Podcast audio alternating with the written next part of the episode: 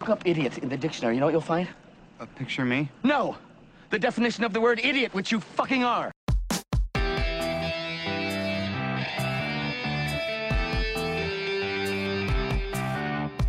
Hello, ladies and gentlemen, and welcome to I Do Movies Badly, a podcast exploration of my cinematic ignorance. I am your host, Jim Rohner, and despite being an amateur film critic since 2006, I am woefully ignorant of many films, filmmakers, and genres that consensus has deemed important, and thus I have created this podcast to document my journey into cinematic edification. This month, I'm exploring some offbeat Christmas films as recommended by Alonso Duralde of the Linoleum Knife podcast, and this week I'll be talking about John Ford's 1948 film. Three Godfathers. Now, if you were paying attention to uh, the last episode and the introductory episode with Alonso, you'd be thinking, hey, aren't you supposed to be doing less than zero in this episode? And so that is uh, there. One of two things I have to apologize for. Um, the minor one I'll get out of the way is uh, because it is December and it's finally getting cold here as of the recording of this episode, which is December 18th. Um, yes, it is finally uh, getting cold, so my radiator has decided to turn itself on sporadically. So you may uh, be getting some noise interference from uh, my good friend and um, occasional co host, Pre War Radiator Heat. Um, now, the bigger thing, and the thing that I have obviously already addressed, is that yes, this episode was supposed to be an episode on uh, the Bret Easton Ellis, or the adaptation of Bret Easton Ellis's Less Than Zero. Um, unfortunately, I did not do my research until it came time to sit down and watch the film and, uh, you know, expose myself to it so I could write notes. Until and it, wasn't until then that I sort of realized the availability was an issue. Um, when I was doing the recording uh, with Alonso, I looked it up online uh, on this website called JustWatch um, and it did list that it was uh, available uh, on Amazon through Starz or yeah, or or through Starz on Amazon. Anyway, um, and normally when I see that, it, it just sort of means like it is available on Amazon, but also um, it is free, or it's available for a rental on Amazon, but it is free if you have a subscription to Starz. And a lot of times you can those two subscriptions will kind of merge. Their synergy i don't know uh, exactly how it works but it was the same thing with millions where if you had a Starz subscription you could watch it for free on Starz but also um, through the Starz app on amazon i think it what it is. Um, and so i just assumed that that was going to be the, the same thing with less than zero until i went to, to watch it last night and actually realized no uh, it can't be rented on amazon at all. The only way you can watch it is if you have a star subscription or a star subscription through Amazon. The rental on Amazon option was not an option. And since I did not have uh, a, a Starz subscription and didn't necessarily want to sign up for Starz just to watch Less Than Zero, I figured, well, I'll go to Plan B, which is Three Godfathers, because even though there was an order that Alonso recommended everything in, they were not necessarily serial or um, concurrent, so I could figured I could, you know, kind of jump around. And so this episode is on Three Godfathers. And because of the change um, in the title and the change, I'm also replacing Less Than Zero with a different title. The good thing about uh, corresponding with Alonso before actually settling on the three titles was he gave me a long list of movies that he was thinking of talking about. You may have remembered that from the introductory episode. There it is you may have remembered that from the introductory episode that I, I told Alonso. It caught me off guard a little bit in that I thought he was recommending certain ones and he gave me these three instead. So the good thing about that is I had a lot of uh, backup ammunition, if you will. So I'm doing three Godfathers this week and I'm not going to be doing less than zero at all. Instead, uh, for next week, instead for next week's episode, I'll be covering the uh, comedy Trapped in Paradise, starring uh, Dana Carvey, Jon Lovitz, and uh, Nicolas Cage. Um, that will probably be posted um, around Christmas Eve, if not the 23rd, then definitely on, on Christmas Eve, the 24th, uh, because I just wanted to make sure that it at least got out before. Uh, Christmas because in, in, my mind, even though you know the Christmas season goes until we celebrate the feast of the Epiphany, that's just me. Um, I still wanted to get it out before Christmas because who's really going to uh, be listening to a Christmas episode after Christmas. I, I, realize I'm a little bit of an anomaly, so not everyone's going to be doing that. So apologies for uh, the change. Um, this is Three Godfathers. Next week will be not less than zero, but will be Trapped in Paradise, uh, which I think is going to be a fun little uh, treat, Christmas treat, if you will, to kind of wrap up the theme and the holiday season, basically. So, apologies uh, for that. Sincerely, last time you may remember uh, there was also a, an availability issue with Alonso in which uh, he recommended one that wasn't streaming uh, at all, and that was I'm going to say Alonso, if you're listening to this, sorry, that was your fault. This time though, it was my fault. I just saw something and assumed and didn't look too deep into it until it was too late. So here we have um, a change in schedule and covering of Three Godfathers, which um, was I'm sorry for using this word again. A delightful little film. Um, John uh, John Ford, as I you may remember, as I said with Alonso, uh, this is only the second John Ford movie I've ever watched. The first one being The Man Who Shot Liberty Valance, which is a wonderful movie and a, a, a great movie, um, but also one that I think probably should have been better saved until I had uh, dug into John Ford a little bit more because it definitely is a movie where he's sort of. Um, subverting some Western tropes and a lot of Western tropes uh, that he himself popularized. Uh, so it, it's sort of more of an advanced class on John Ford.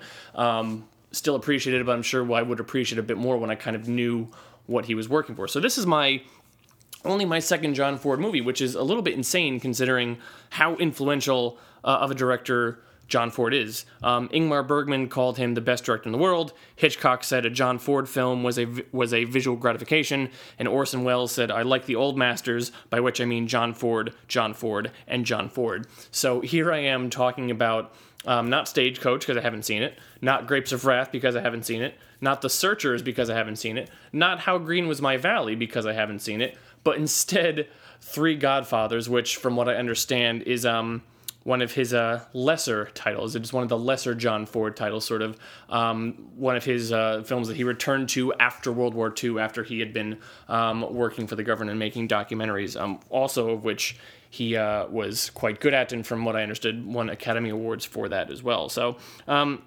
even though I wasn't uh, you know, even though I'm, I'm not intimately familiar with John Ford, he's a filmmaker that I should probably cover on this podcast. So if I have any um, listeners out there, film critics, film bloggers, um, film podcasters, or just film enthusiasts, and uh, you, you might want to cover John Ford, drop me a line. You do movies badly at gmail.com. I'd love to hear from you. Anyway, um, no, I'm sorry, pre-war radiator heat. You, I, I, don't want you to be a guest on this podcast, so just keep your mouth shut, please. Um, so even though I'm not intimately familiar with Ford, I also wasn't ignorant of him and, and sort of had an, an idea of, of sort of what to expect, and that may raise some red flags to you because I have talked in depth on this podcast about how. Um, the film or, or the film going and film watching experience can sometimes be not ruined, but tainted a bit by expectations, by going in and expecting one thing and getting something else. And so this is a situation where I went in expecting one thing and got something else, but not in a necessarily bad way. Um, I did, you know, kind of know I was going to come in and be like, okay, it's, it's John Ford, so I can probably expect some um, epic sweeping vista visuals um, of the, you know, of, of, of, the West, maybe Monument Valley. I know he likes shooting there. Uh, probably uh, you know metaphors for uh, a, a, a, progressing or changing American society, um, and then themes of oppositions, which is you know the the, uh, the Wild West or civilization or um, Native Americans and Caucasians, that kind of thing. Like I know these were the things that he sort of really dealt with, um, and then I sat down and as I was watching Three Godfathers, sort of realized not a lot of that applied um, to this. Uh, as, as, I, as I've already said, it, Three Godfathers is a good film, but sort of thought of as, as one of his lesser titles, if you will. Um, a Western in many ways, um, obviously also taking place in the West first and foremost, but not one like The Searchers that is going to be studied or that's going to necessarily um, be held up as an example of the genre commenting on something. Um, and uh, not not one that even myself could get too snooty about in terms of analyzation and picking apart, but of course I'm going to try and analyze it and picking apart because that's what I do. Um, but the the the biggest thing I think, and which what I did not expect was I expected a film which was going to be gravely serious, um, somber, and maybe even a little bit bittersweet in how it ended. I mean, I knew that we had John Wayne in it, and so John Wayne was sort of the quintessential American hero, the American good guy. Um, so I was expecting this good guy to be good and uh, just, you know, there's going to probably be some death, but there was probably going to be something, some type of struggle because it is a Western film and you don't really have too many, uh, back in the 40s, from what I understand, you don't really have too many comedy westerns or um, bright, light, happy westerns. You know, sort of a, um, a genre that took itself very seriously. Um, and I got a I got a comedy. I, I got a film that was actually quite uh, that had a lot of levity, that had a lot of humor, and that had John Wayne as a villain. Now he is a a villain with a heart of gold. He is a protagonist. We are following him. We are invested in his journey, but he is a, a, a, a villain. He is a bank robber. He starts out this film um, a selfish guy who is only in it for, well, not in it, but in the movie for one purpose, and that is to rob a bank and to get money. Um, and then at the end of it, uh, has this uh, this character arc in which he redeems himself and becomes sort of a, a, a selfless father figure who has won the hearts and minds and respect of, of the people around him. So he is very much a John Wayne uh, villain, but he is still a villain. He's still a bad guy. He uh, when he meets uh, the uh, the marshal who is going to be um, pursuing him later in the film. He laughs at, at his name. He kind of is very sarcastic and, and condescending to people, uh, not the least of which to the, the two people who he is um, uh, planning the heist with. And so uh, we, we, we had a well, I had uh, sort of expectations that were sort of subverted, and, and it was it was it was sort of interesting because I was like, okay, what, where is this film going now? Um, and was uh, quite surprised by the direction that it uh, that it took me in. Um, now, I, I knew. Um, I should I should also say that another thing uh, that that surprised me about it was um, not just how funny it was, but also how overtly spiritual it was. And I'm not I'm not saying that in, in, a bad way, but I'm just more saying that in the sense of I, I didn't once again didn't really know a whole lot about John Ford uh, and his movie, so I didn't really know what to expect. I, I kind of assumed that um, when it came to the quintessential American Western genre, um, it, it, was sort of a, a a godless land. Uh, you know, sort of out in the wilderness. You know, the the the outside of the Garden of Eden uh, of civilization. You sort of have godlessness, violence. You know, martial law, basically. Um, and maybe that was uh, foolish of me to assume so, but I just didn't expect it to be so so spiritual, so optimistic. Once again, I came in here sort of expecting a, a quite a self serious, um, maybe even cynical title, and and what I got instead was something that was humorous um, and, and optimistic and uplifting and very affirming of spirituality and Christianity to begin with. And now, once again, while I don't think that's a bad thing, I don't think it entirely works either. Um, but I guess what that's what what surprised me about that was once again didn't really know much about about John Ford, about his politics, about his theology, about anything like that. Um, did a little bit research and found that uh, you know he was a, a big fan of FDR.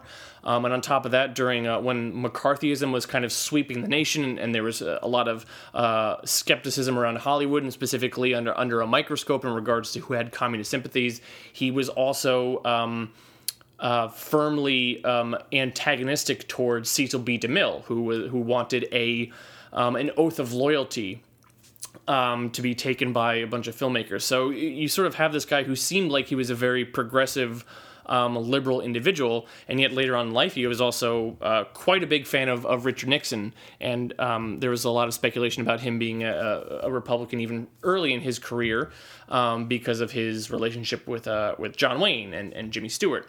Um, and I, to be clear, I'm not calling him a bad person or, or, or trying to cast uh, a, a, derogatory light on Republicans. It was just this thing of I, I didn't know didn't know anything about him, and so it was kind of surprised when I saw this uh, mainstream Western genre film that was so affirming of spirituality and Christianity. Um, being someone who identifies as a Christian, I was a little bit, you know, kind of uh, pleasantly surprised by that, except in how it's um, executed, which I don't think um, uh, is great. Um, and and and I think, uh, but I still think that this film is is a good film and and, and is is Ford has done an admirable job with it because of how he balances these surprising elements, or these elements that surprise me, of the levity, of the comedy, and of the spirituality, with the elements of a film which is so still quintessentially a Western, um, and not just because it takes place in the West, though that is certainly um, a big part of it. Um, I did, like I said, I did get those sweeping grand vistas, and it was uh, wonderful. Even though the film is, you know, in a four by three ratio, it's still shot in Technicolor, so it is, um, and and his blocking and his camera work is really quite admirable. You really get a, a great sense of the language and the grammar of cinema watching this. Um, even if it is maybe a little bit old fashioned and you have the master shot, the push in for the close ups, and the conversation back and forth and the back out, it still is um, remarkably well done. It's very efficiently shot and very efficiently edited and of course, you do have um, the cinematography from um, Winton C. Hoch. Is it? I don't know if it's Hoch or Hoch. H O C H is his last name, but he was um, a longtime collaborator with uh, John Ford. He shot The Quiet Man, uh, The Searchers. Uh, uh she wore a yellow ribbon, and so you do have that quintessential open sweeping visual language uh, that even I knew John Ford was known for before I even watched anything from John Ford. From uh, there is sort of this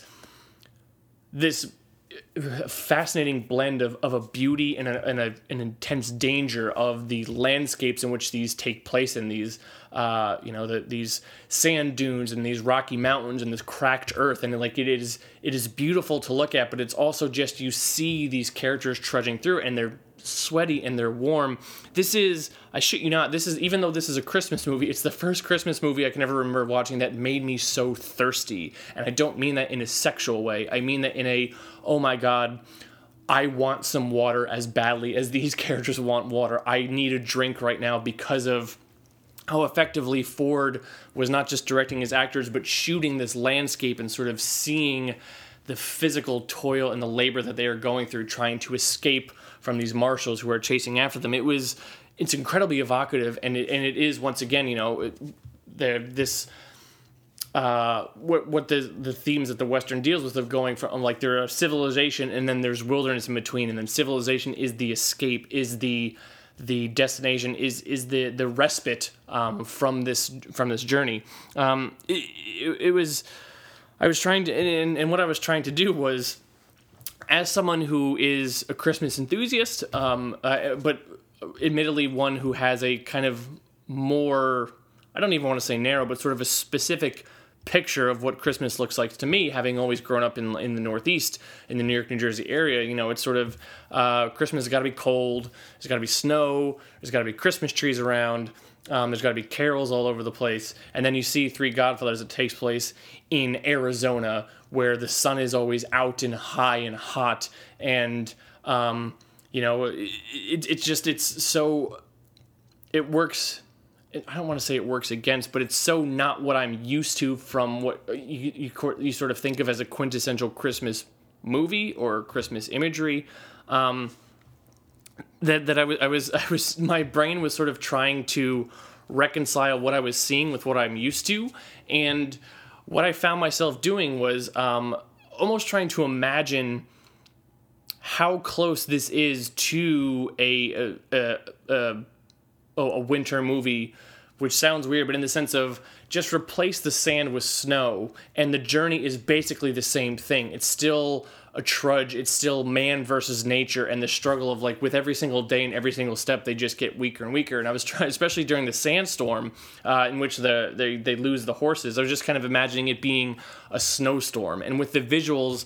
Uh, it, it, almost has sort of this whiteness to it where you can sort of uh, fool your brain into thinking they're trapped in a snowstorm. Um, it is still a man against the elements, and and I was sort of thinking of of hey, how how close is this to just um, instead of them trudging through the desert, trudging through the snow, uh, trudging through a, a, frozen tundra instead of a, a baked and burnt out um, wilderness. And, and, I think I, and I think that that that helped me enjoy it because um, otherwise, I think the Christmas elements of this film can seem rather extraneous. I mean, I, the, the film takes place at Christmas, and, and as you may recall, when I was talking with Alonso, how we were we were defining a Christmas movie was something in which um, the narrative was incited by or something significant happened uh, revolved around the Christmas season. And in this, you certainly have that um, because uh, what what what originally um, you know the the information you originally get from um, uh, Hightower speaking with um, Perley Buck Sweet um, is uh, Perley is is waiting for his. Um, I believe it's his daughter or his son, uh, but he, he's waiting for family to come into town for Christmas, basically. Um, and uh, when they uh, when they ultimately find uh, when when Hightower and, and his uh, his uh, merry band ultimately find uh, the woman in the in the uh, the covered wagon who has had the baby that is um, the party that Perley was expecting to meet. Um, so Christmas is sort of inciting the action, you know, before the the movie starts. It, it is putting the gears in motion.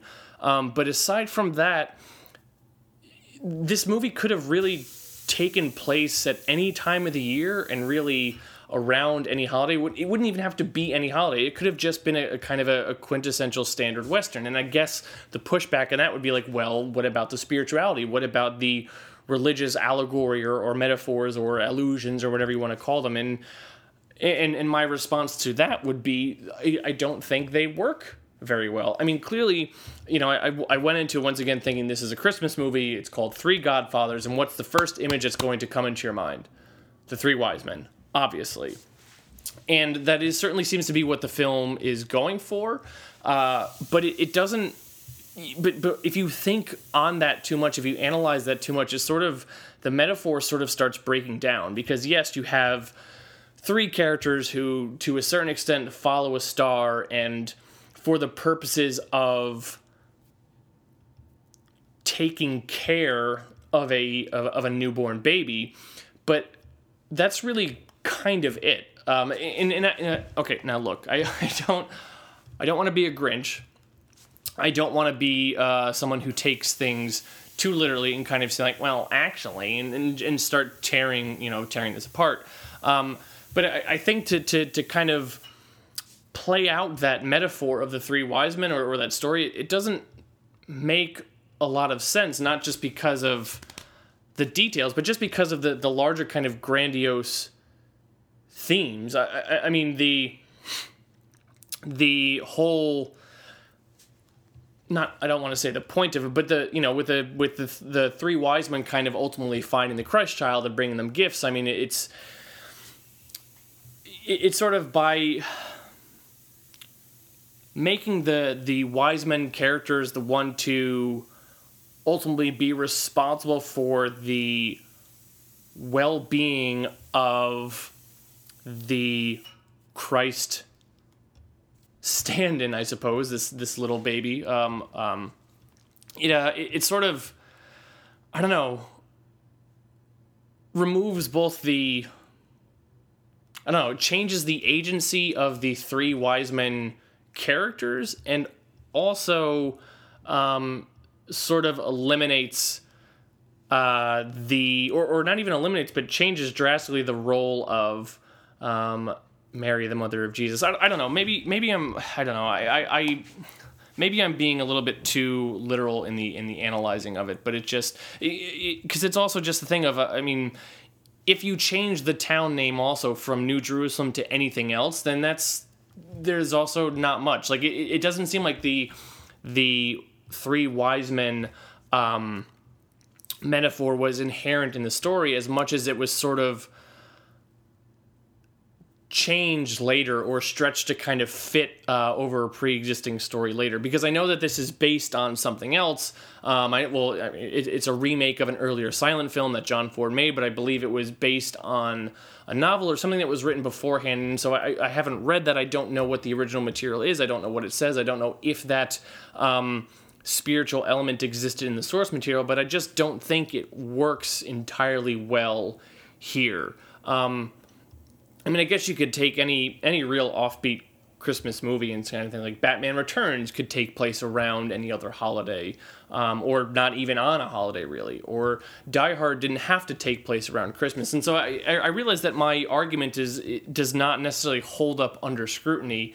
Um, but I think it's more of just uh, because I don't think the three wise men uh, illusion entirely makes sense, and also. Um, even if you did that, the other comparisons to uh, uh, call outs to the the the, the Christmas nativity story um, are really sort of superficial and not really important.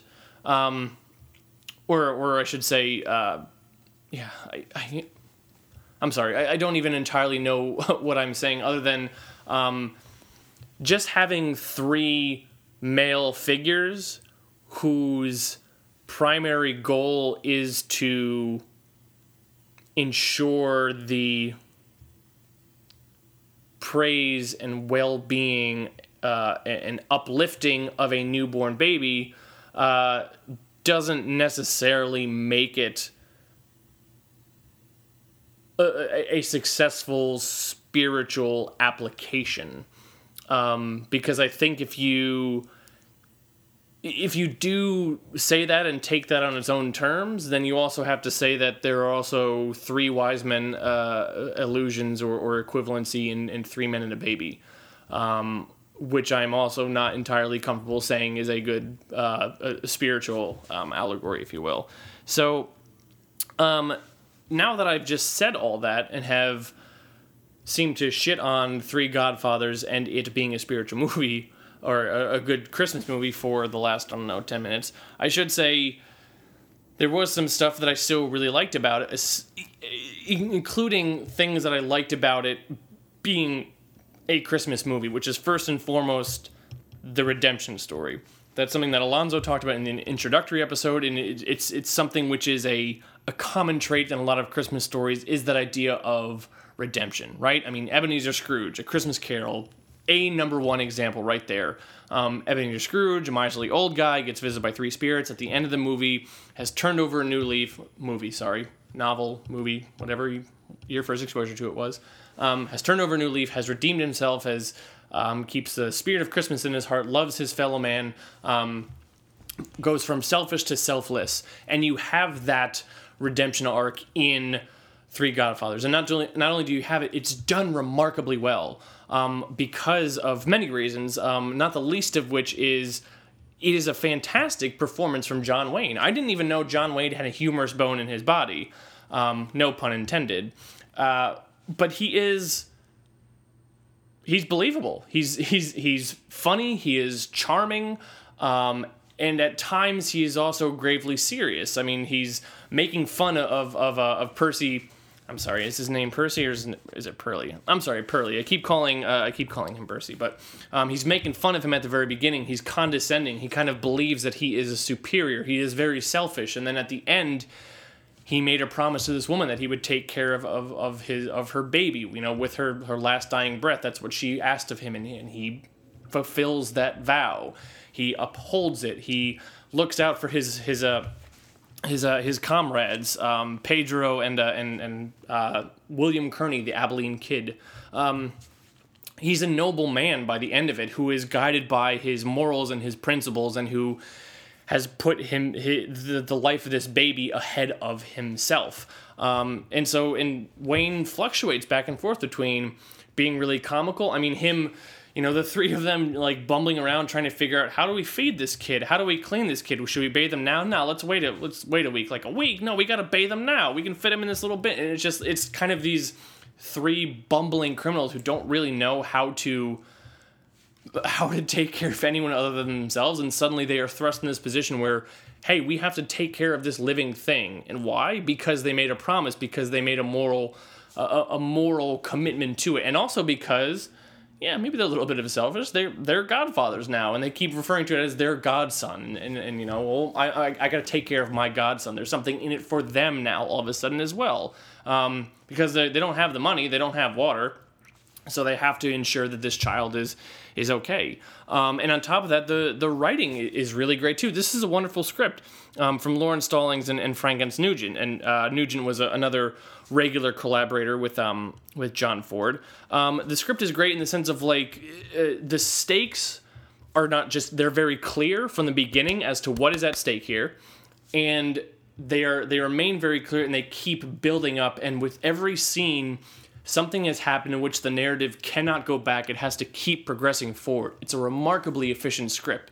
Um, uh, and, and I, I, wonder how much of that existed in um, in this it, from Stallings' contributions and how much of it maybe of Nugent's contribution because Nugent, being a regular collaborator with John Ford, I'm sure kind of knew what he was looking for, what is going for, and what may have been added and changed and all that kind of stuff. But um, I mean, like it, it starts out simple enough. Okay, three guys rob a bank, one of them gets shot. When they try to flee, they realize all of a sudden their water supply is gone. Okay, shit. So now not only do we have kind of a ticking clock because this guy is injured, he might be bleeding out, he might be dying, we have to take care of him, but then also we need water. So then they start going somewhere to, for for water. But up, the marshal's one step ahead of us. We can't go to that place, so you have to go to this place now. So we find this place. We find the place where there's the covered wagon, but then that water supply is gone, and now there's a baby. Ugh, well, now we have to take care of a baby and we need to find the water because it's doubly important now because now there's this little life and, and just everything builds and everything moves forward and there was a there was a forward momentum and a progress which ultimately um, in which the narrative thread and the emotional thread all kind of um, ultimately come to a satisfying conclusion at the end which is um, the baby being delivered safely and um, Hightower redeeming himself. Um, it's it's it's remarkably effective, and, and that that that redemption story and that idea of, of the transformation from a selfish person to a selfless person is exactly what we kind of look for and hope for from any good Christmas movie. So I don't think the spiritual elements necessarily worked very well, but the heart of the story is still there. I, I was about to say it doesn't have a soul, but it has a heart. It does have a soul, but I hope you get what I'm saying in that um, I don't think the, the Christian allegory really works out so well. Um, but I still think it's a it is a a satisfying Christmas movie because of that that idea of peace on earth, goodwill towards men, um, season of perpetual hope. It, it, it, it succeeds in that regard, and I think it is remarkably uh, effective and, and, quite emotional. Um, and and, and it, once again, I can't say enough of how good John Wayne is and how funny he is. The the the, the recurring jokes in this uh, the, the recurring jokes are, are so fun. Not the least of which you know you have the uh, um, the character Curly, who just can't, see, poor guy, he cannot seem to get this mule to cooperate with him. And then even just uh, you know they the the name of the kid, the running gag with the three of them. Um, we have to take care of little Robert, and then he, and then uh, um, then uh, Abilene Kid chimes in, uh, Robert William. Uh, and then Pedro chimes in, Robert William Pedro, um, and you just kind of have this running joke where they're always like building and correcting themselves, and just and kind of um, playing with it and but it but that levity doesn't take away from what is at stake and what is at stake are are also human lives. I mean the abilene kid eventually dies and pedro gets injured and he eventually puts you know puts himself out of he kills himself because he is injured and he's in the desert and the police are after him and he they have no water and it's just it does such a good job of once again, the narrative momentum and the emotional momentum just kind of in parallel, going towards uh, progressing towards something at the same time. Um, with a, a, a, satisfying conclusion. And also, uh, one way that I think um, it being a Western film uh, emphasizes or, or, or, supplements this, this the, this, the emotional heart of it, of it being a Christmas movie is this idea of um, one thing that, that you see a lot of in, in Christmas movies. I mean, in basically in most Christmas movies and TV shows, this is idea of togetherness and family and getting together with people. And um, you know, you don't have a whole lot of Christmas movies that end with someone being happy that they're, that they're celebrating on their own. It's all someone being brought into a fold, uh, people being forgiven, people traveling long distances of, and being together. But it, it is that idea, that word over and over again: together, together, together, together.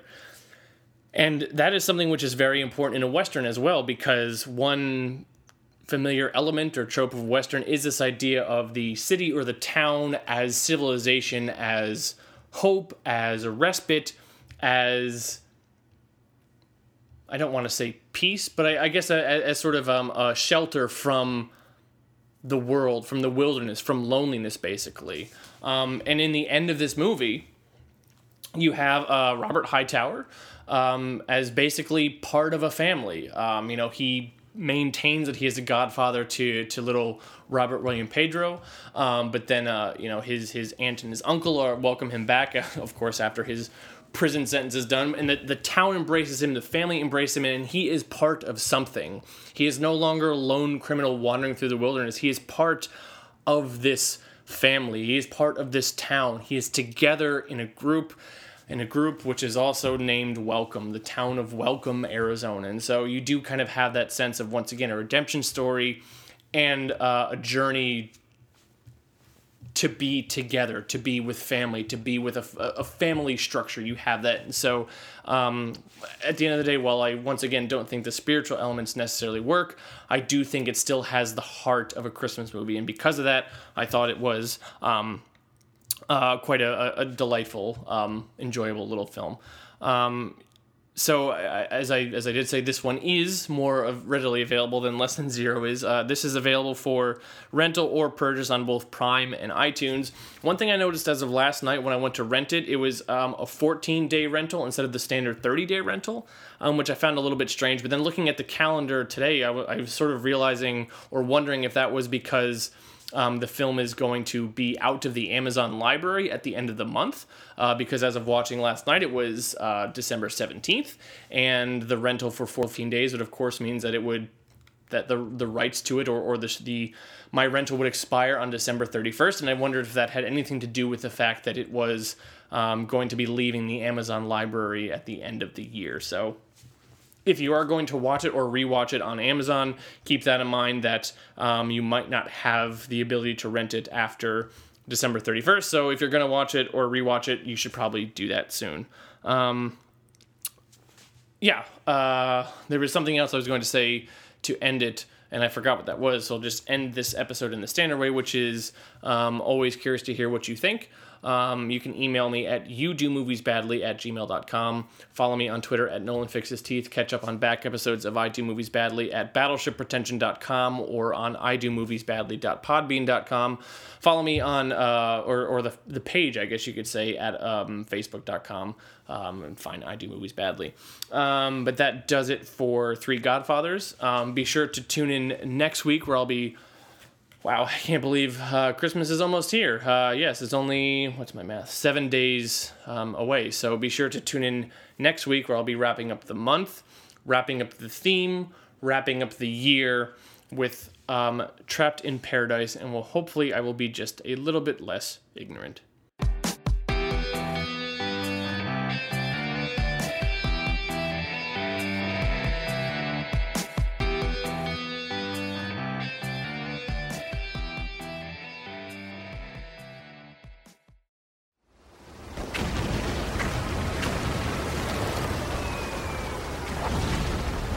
This program is a proud member of the Battleship Pretension Fleet.